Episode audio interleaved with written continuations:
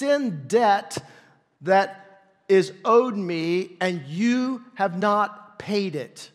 Now, at Christmas time, we understand about debt, right? So people go out and they buy a lot of presents and incur a lot of debt. You know, the credit cards run through, and now all of a sudden in January, they get this bill, and they're like taken back. How am I going to pay this bill? Here's what I can tell you can't do. You can't get like fake money from your Monopoly game and pay the bill, right? So you owe a debt that you have to pay, and there's only one currency they're going to accept. Well, the same thing is true in God's currency.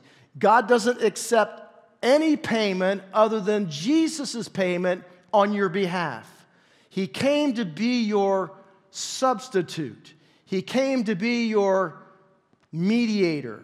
He is the only one. His payment for our debt is the only payment God will accept. That's why the good works versus bad works just doesn't make it. The curve doesn't make it because none of us measure up. And so the Bible says that the wages then of sin, the payment of sin, is death. So stop measuring yourself against others to determine your standing before God. It doesn't matter. But the gift of God is eternal life in Christ Jesus. So the title of this series was The Gift. What is the gift? The gift is Jesus. We need Jesus. We need him to be our king. We need him to be our high priest. We need him to be our suffering servant.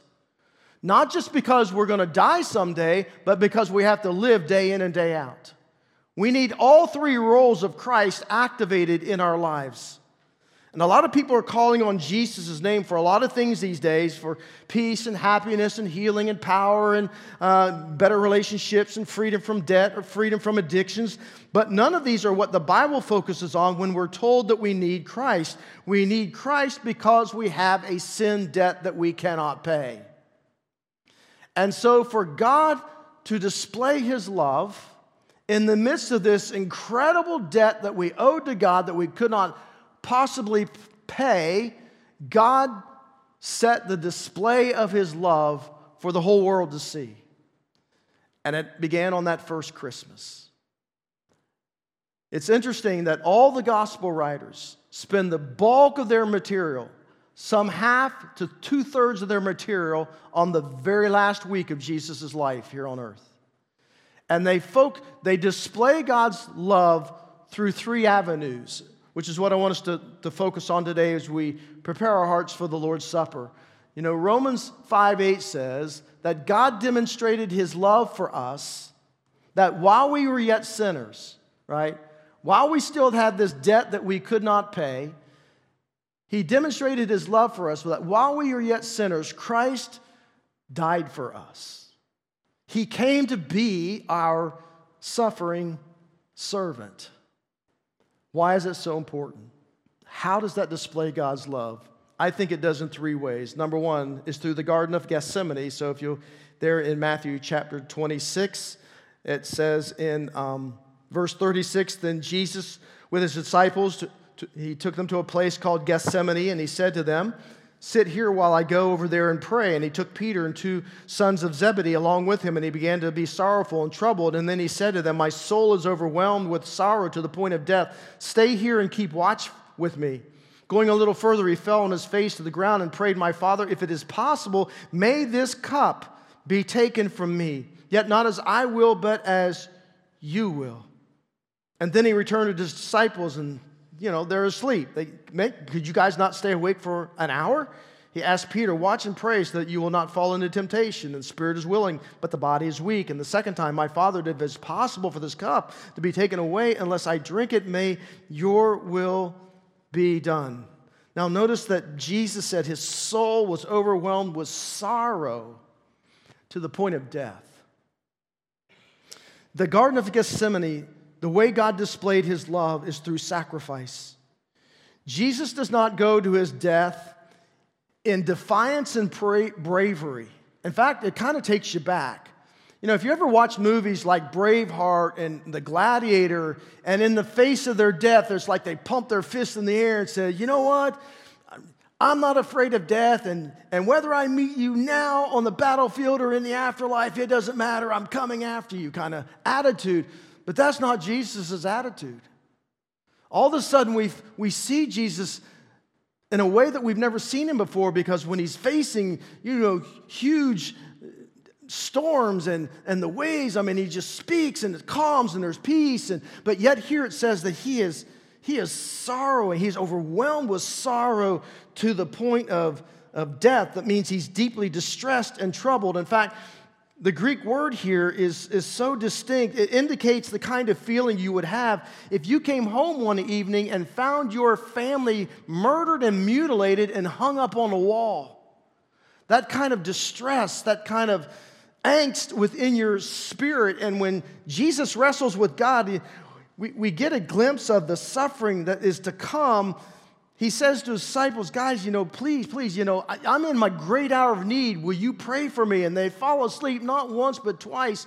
And he's in this great hour of need, and this angering or this angst in his spirit is because he asks the Father to remove the cup of suffering. Just before coming to the Garden of Gethsemane, you recall they spent the time together celebrating Passover, and the third cup in the Passover, out of 4 cups that were used in the Passover meal, it was the cup of suffering, the cup of which Jesus says, I will drink of this cup, and I'm going to drink all of it, because this cup is representing the shedding of my blood, which is signaling and signifying that the new covenant of God has come for humanity. And this cup represented God's wrath. And God's wrath is not something to be toiled with. And he says, my soul is overwhelmed with the sorrow, the point of death, which means what Jesus saw as he's praying, and drops of blood are dropping down as he's praying. It's almost like what he saw in this cup and what was about to come upon him on behalf of humanity, as his mind perhaps went back to Isaiah chapter 53, and he saw, it was like it almost killed him right there on the spot. I think this is like where the Father began withdrawing his presence and withdrawing his fellowship, something that Jesus had never known in his entire existence. Listen, Jesus would endure every category of suffering on our behalf, and this is on your outline. The depth of love that somebody has for you is determined by the level of sacrifice they're willing to make on your behalf. Let me tell you what, you love another person, you'll sacrifice anything for them if that love is deep. And the deeper the love, the greater the sacrifice. And so Jesus suffered, and he suffered very distinctly. Jesus made it very clear, not just by his words, but by his actions, how deeply he loves you, by what he sacrificed. He experienced spiritual suffering, satanic attack. His own disciple, Judas, who sat at the Passover table, was like the Vegas dealer who was putting, it's filling his pockets with the pot. And Judas would pretend that he was a friend of Jesus, but the entire time he'd been stealing money from Jesus' ministry over a long extended period of time. And by this time, when they sat down to eat Passover meal, Judas has already made the agreement that he's handing Jesus over to the authorities, and he did so for 30 pieces of silver. Listen, when Satan wants to get his job done, he uses people just like God does. Has Satan ever attacked you through the agent of another person?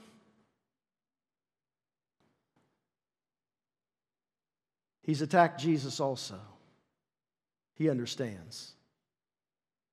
Then there was the mental suffering, the stress. Jesus is so distressed by what awaited him, his impending crucifixion, that he's sweating drops of blood, and Jesus was literally at the limit of his mind and what his mind and body could endure, and that was only the beginning of his bleeding, the shedding of blood.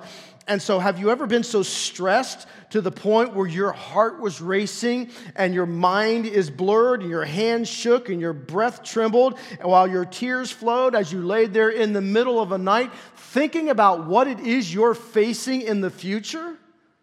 If you've ever been there, if you've ever done that, and probably you have in the past and maybe not right now in the present or into the future, just know this, your high priest has also experienced that. He understands. And then there's the emotional suffering, the anguish. You sense the anguish when he prays, Father, if you're willing to, please take this cup of suffering away from me. And Jesus is dreading what is coming, the cup, the awful, horrible, dreadful cup, the full strength of God's wrath. There are 20 words in the Bible that try to describe the essence of God's wrath over 600 times. We're talking about his undiluted, undiverted, undefiled justice of God being poured out onto a soul. And that's where what Jesus was facing. He knew this wrath was coming upon him, the full weight of God's wrath, nothing being held back. Have you ever struggled to accept God's path for you because you knew that that path was going to involve shame, it was going to involve suffering, it was going to involve pain? If you have, Jesus has also. And then there's relational suffering, the abandonment, the betrayal by his own disciples. Jesus asked his disciples, whom he invested his life in for the past 3 years, one favor: stay awake and pray. And what did they do? They didn't. They fell asleep both times. They abandoned Jesus in his hour of greatest need. And to make matters worse, this would not be the last time they abandoned him. You'll recall that when Jesus is arrested, Peter's in the courtyard of Caiaphas, the high priest. He is confronted by a young girl about being a follower of Jesus, and he denies him 3 times, and on the 3rd time he looked up and he locked eyes with Christ. Jesus heard, he predicted it, and he heard that abandonment. Even at the cross, only one disciple actually showed up, and that was John. And ultimately, Jesus suffered the epitome of a faithless friend as Judas planned to betray him. Jesus had loved Judas. He served him. He taught him. He fed him. He cared for them. He even washed Judas's feet on the night of the Passover, an event that was usually mandated by the lowliest of the servant in the household, because it was like, you were the slave, and this is the guest of honor, and you will bow and wash. Jesus washed the feet of Judas, knowing that just in a few hours he's going to betray him with a kiss, the kiss of death. And yet Judas shows up in the garden with these soldiers. Jesus never failed Judas. Jesus never harmed Judas. Jesus never betrayed Judas, but Judas certainly betrayed him. And have you ever been betrayed by a friend? Have you ever been betrayed by those you trusted the most? Well, so has Jesus. You know the pain of that. You know how that feels. Public suffering, the slander. Jesus was wrongly arrested. He was walked all throughout the night. He encountered 6 mock trials. They were a sham. They weren't even legal. And he endured the trials, and there was no investigation, because the entire point of the trials were to get him to execution, not to find out what the truth is. So one false witness came after another false witness. They are contradicting one another. It's almost like, if we just sling enough mud at him, something's going to stick eventually. And so Jesus encounters all of this discord, and, the testimony contradicting one another is unlike the truth that always sings in harmony, rather than discordant liars who do not make a good choir. No one cared, because murder was on their minds. It was murder by a mob. Have you ever had somebody lie about you and destroy your reputation? You ever had somebody slander you, question your motives in front of others, and got them to question your motives, to question you, who you are, your reputation? Then Jesus, your high priest, he understands. Been there and done that. And then there was the physical suffering, the beatings. Angry, cowardly men surrounded Jesus once he was in custody. They covered his eyes. They beat him mercilessly. The mob mentality was in full swing. One man after another just kept punching him in the face. And in fact, the prophet Isaiah said that his face was so disfigured by this point that you could barely tell it was a human being.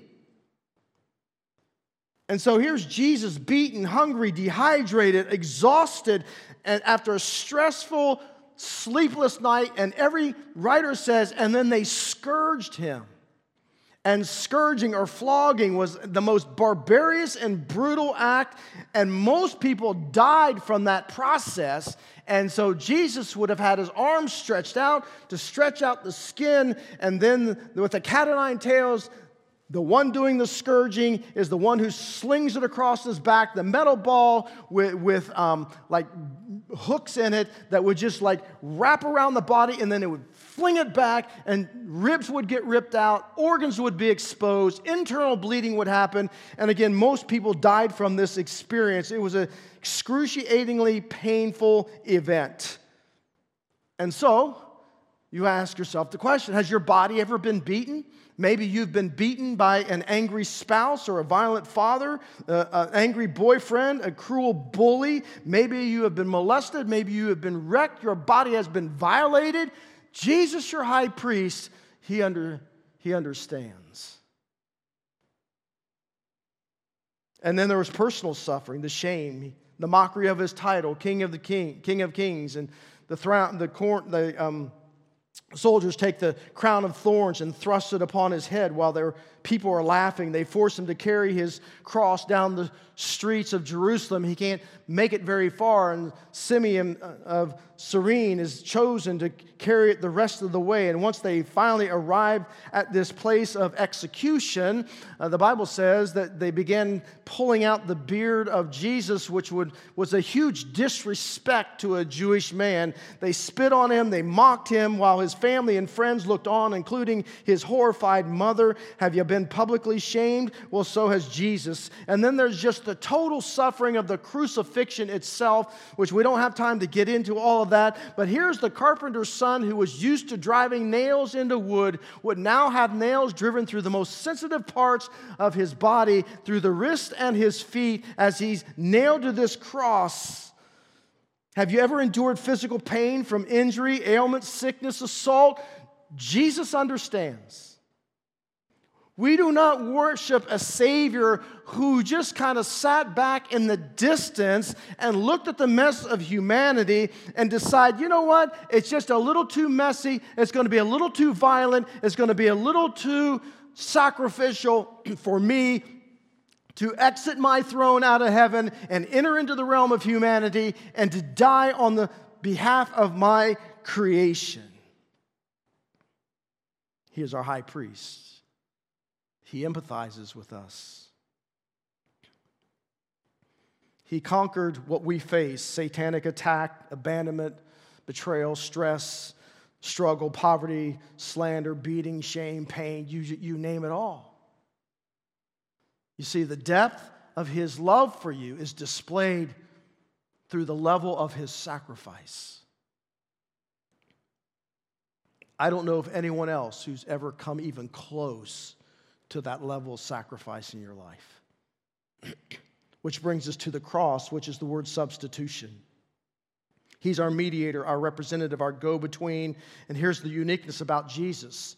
You see, if you're going to have a mediator who understands, a substitute who gets it, you need someone who can think like God and feel like God, and you need someone who can think like a human and feel like a human, in other words, a God-man. And that was Jesus. He came into the world to be 100% human, but he was still 100% God. And even though he set his God card aside for the most part, he experienced everything as a human as you and I experience it. So that as our mediator, as our high priest, as our representative, he knew exactly what it meant to be human. It wasn't like just a drive-by kind of thing like what politicians do when they drive into a factory and take a little Photoshop like they're, you know, bolting something on an engine, and you know they're not, and they've never done it before, and it looks awkward and it looks stupid. But no, Jesus, he dove into the very muck and mire of humanity and the sin of humanity. And God, in this broken mess of a world, decided to address the mess. And so the cross is what God taught about substitution. Just as Adam was the representative of humanity, the second Adam, Jesus, also became our representative. He became our substitute. He is the only means by which God can allow his wrath, his justice to flow out upon humanity's sin debt, but at the same time be merciful and gracious towards those who are the sinners. So when a substitute was given, as it is depicted in all throughout the sacrificial system throughout the Old Testament, is that the people would bring their substitute, an animal. It would be offered as a sacrifice on their behalf to cover their sins so that God's wrath would not be unleashed upon them. And so this went on for years and years until the ultimate sacrifice, Jesus himself, came as the Lamb of God who would take away the sin of the world, who would be the scapegoat, and who would be the substitute for humanity, so that through his death the wrath of God could be poured out, justice is served, the payment has been made, and now God can offer to humanity his mercy and his grace and his forgiveness and eternal life. Every time we partake in the Lord's table, it is a reminder to us that we are here because of our substitute. The penalty of death comes, but it's not paid by the sinner, it is paid by the substitute. And it's remarkable. When Jesus was on the cross, he was offered wine mixed with myrrh to deaden the pain, and he refused it. He says, no, I'm going to take it all. I'm going to experience it all. I'm going to go to the nth degree. And so Jesus is our substitute. And because he is our substitute, God is now able to make the great exchange. When I put my hope, my faith, and my trust in Jesus alone. See, the cross was just like it's a depiction of the Passover story about how God passed over those Jewish people who sacrificed a lamb and put the blood on the doorpost while they were in Egypt. And the reason why God did not take their firstborn is because God saw the blood of the lamb and he passed over them. He didn't pass over them because they were better than somebody else. He didn't pass over them because they deserved it. He didn't pass over because they gave some kind of monetary gift. He passed over them because the blood of the lamb had been applied to their doorpost. Just as when you put your faith and trust in Jesus alone as your Savior and Lord, God has now credited your account with the blood of Jesus so that now the wrath of God will pass over you, and so you can claim, therefore, that there's now no condemnation for those who are in Christ Jesus. Not because I earned it, not because I'm good enough, not because I'm better than somebody else, not because I give money to the church, not because I pray, not because I read my Bible, none of those things. The only reason God can accept me into his presence is because Jesus has paid my debt. That's why you need Christ. That's why he came. He is the only payment that God will accept for the sins of humanity, which brings us to resurrection and security. The Bible says that one of the greatest fear that humanity has is the fear of death. We are so fearful of death. We don't want to think about death. We don't want to talk about death. But when you go to somebody's funeral, you are faced with death. We try to camouflage death. We try to beautify death. But death is ugly. Death is painful. Death is grievous. And one of the reasons why God had his people watch the sacrifice of animals is so that they would get it, that listen, this sin debt that you owe me, it is painful, it is grievous, it is hideous, there's nothing pleasurable about it, there's nothing beautiful about it, it is a debt that must be paid, and I understand that if it's going to get paid, I'm the one who's going to have to do it, and so God himself stepped out of heaven into the world, clothed himself in humanity so that you and I could experience new life and new freedom. And so as Jesus' body was placed into the grave, it was on the third day that Jesus resurrected and he ascended back into heaven where he sits upon his throne. And there he is our mediator, our high priest, our intercessor. And he has lavished us with every spiritual gift that we can have in Christ, because he wants us to be secure. Even death, Paul said, "Oh, death, where's your sting? Where's your victory?" Because, listen, when you're in Christ, Jesus' resurrection became your resurrection. So when you start aging, and you know you're aging, and you know you're stair-stepping closer and closer towards death, listen, here's how humanity processes this thing of dying is women, as they get older and things begin to change, they Botox their face and wear clothes they shouldn't wear. That's inappropriate because, it's for younger women. And guys, they're no better. They go out and buy their red convertible and button, take their shirts and button down to their navel. Ain't nobody want to see that. So, but why? Because they're trying to hang on to their youth because they know that their life is marching towards an ultimate end called death. But as followers of Jesus, being in Christ, we do not fear death because death from the physical body just simply ushers me into the presence of Christ. Why would I fear that?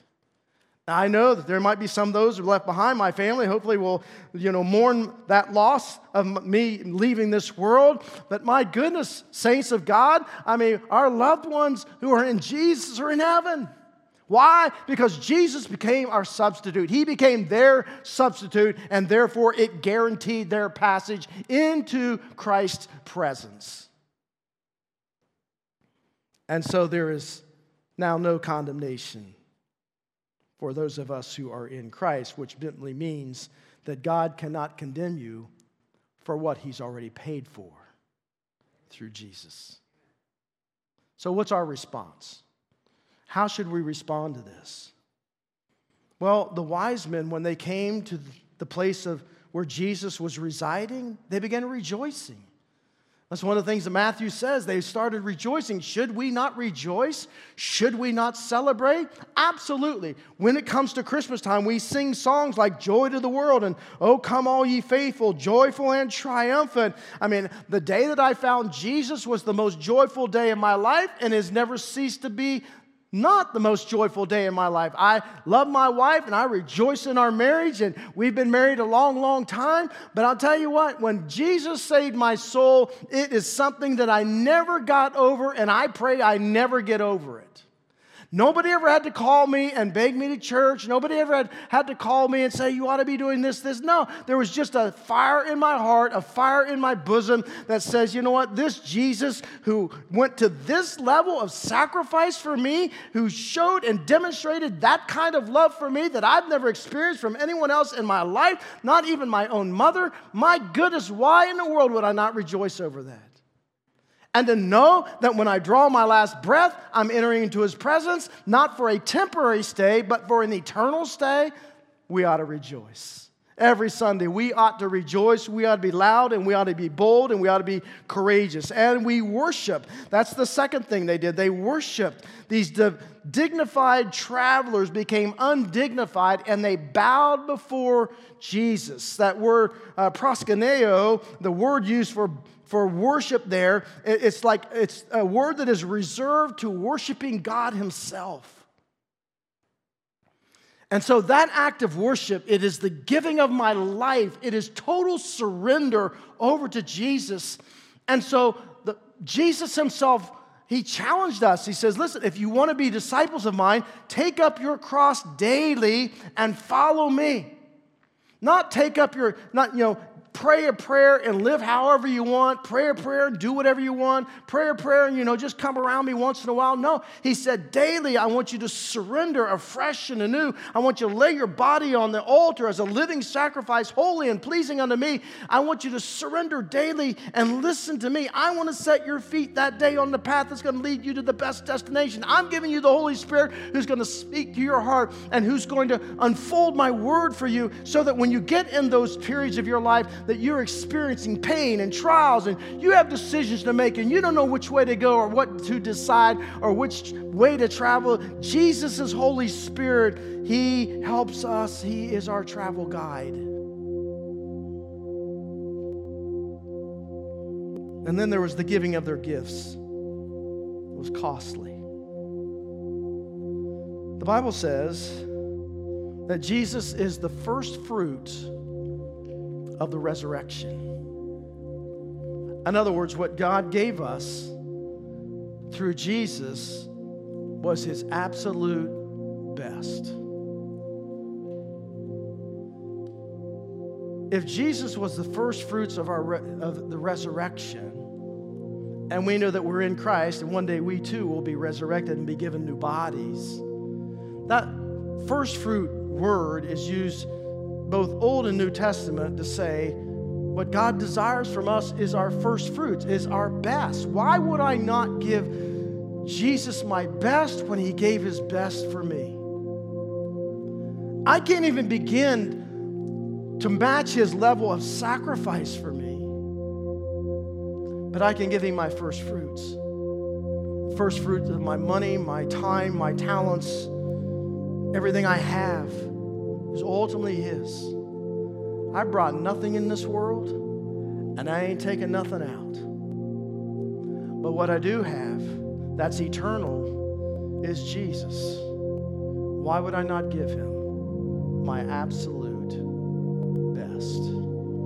So I want you to take your cup as we celebrate the Lord's table. It's a reminder to us that Jesus came and adorned himself with the human body as represented through the bread. In order for God to shed blood, and the Bible says that without the shedding of blood, there is no forgiveness of sin. Why blood? Because blood is life. You drain your blood out of your body, you die,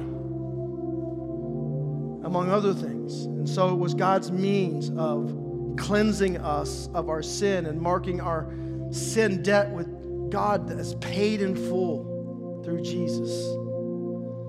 So we celebrate Christmas when Jesus left heaven and came to earth and adorned himself in that human body. And Jesus said on that night of celebrating with his disciples, every time you eat of this, you remember me, the depth of my love for you. And I displayed the depth of that love by taking on a human body, and I became your sacrifice. I became your substitute. I am the one who gives you security above all things. Eat in remembrance of me.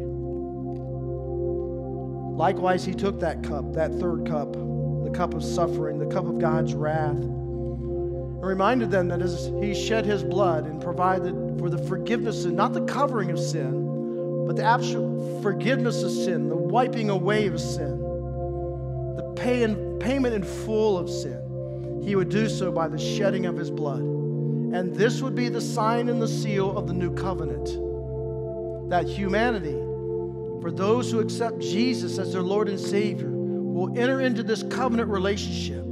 God will adopt you into his family. He will make you a citizen in his kingdom. He will transfer you out of the kingdom of darkness into his kingdom, the kingdom of God's beloved Son, that you're now sealed by the blood of Jesus. The wrath of God will always pass over you because of the blood of the Lamb. And every spiritual blessing is yours in Christ. And God says, I'm going to make a down payment in your life. I'm going to seal you under the day of redemption so that you have security that you cannot lose your salvation. I'm going to indwell you with my Holy Spirit, who's going to empower you for daily living. And so we drink in remembrance of him.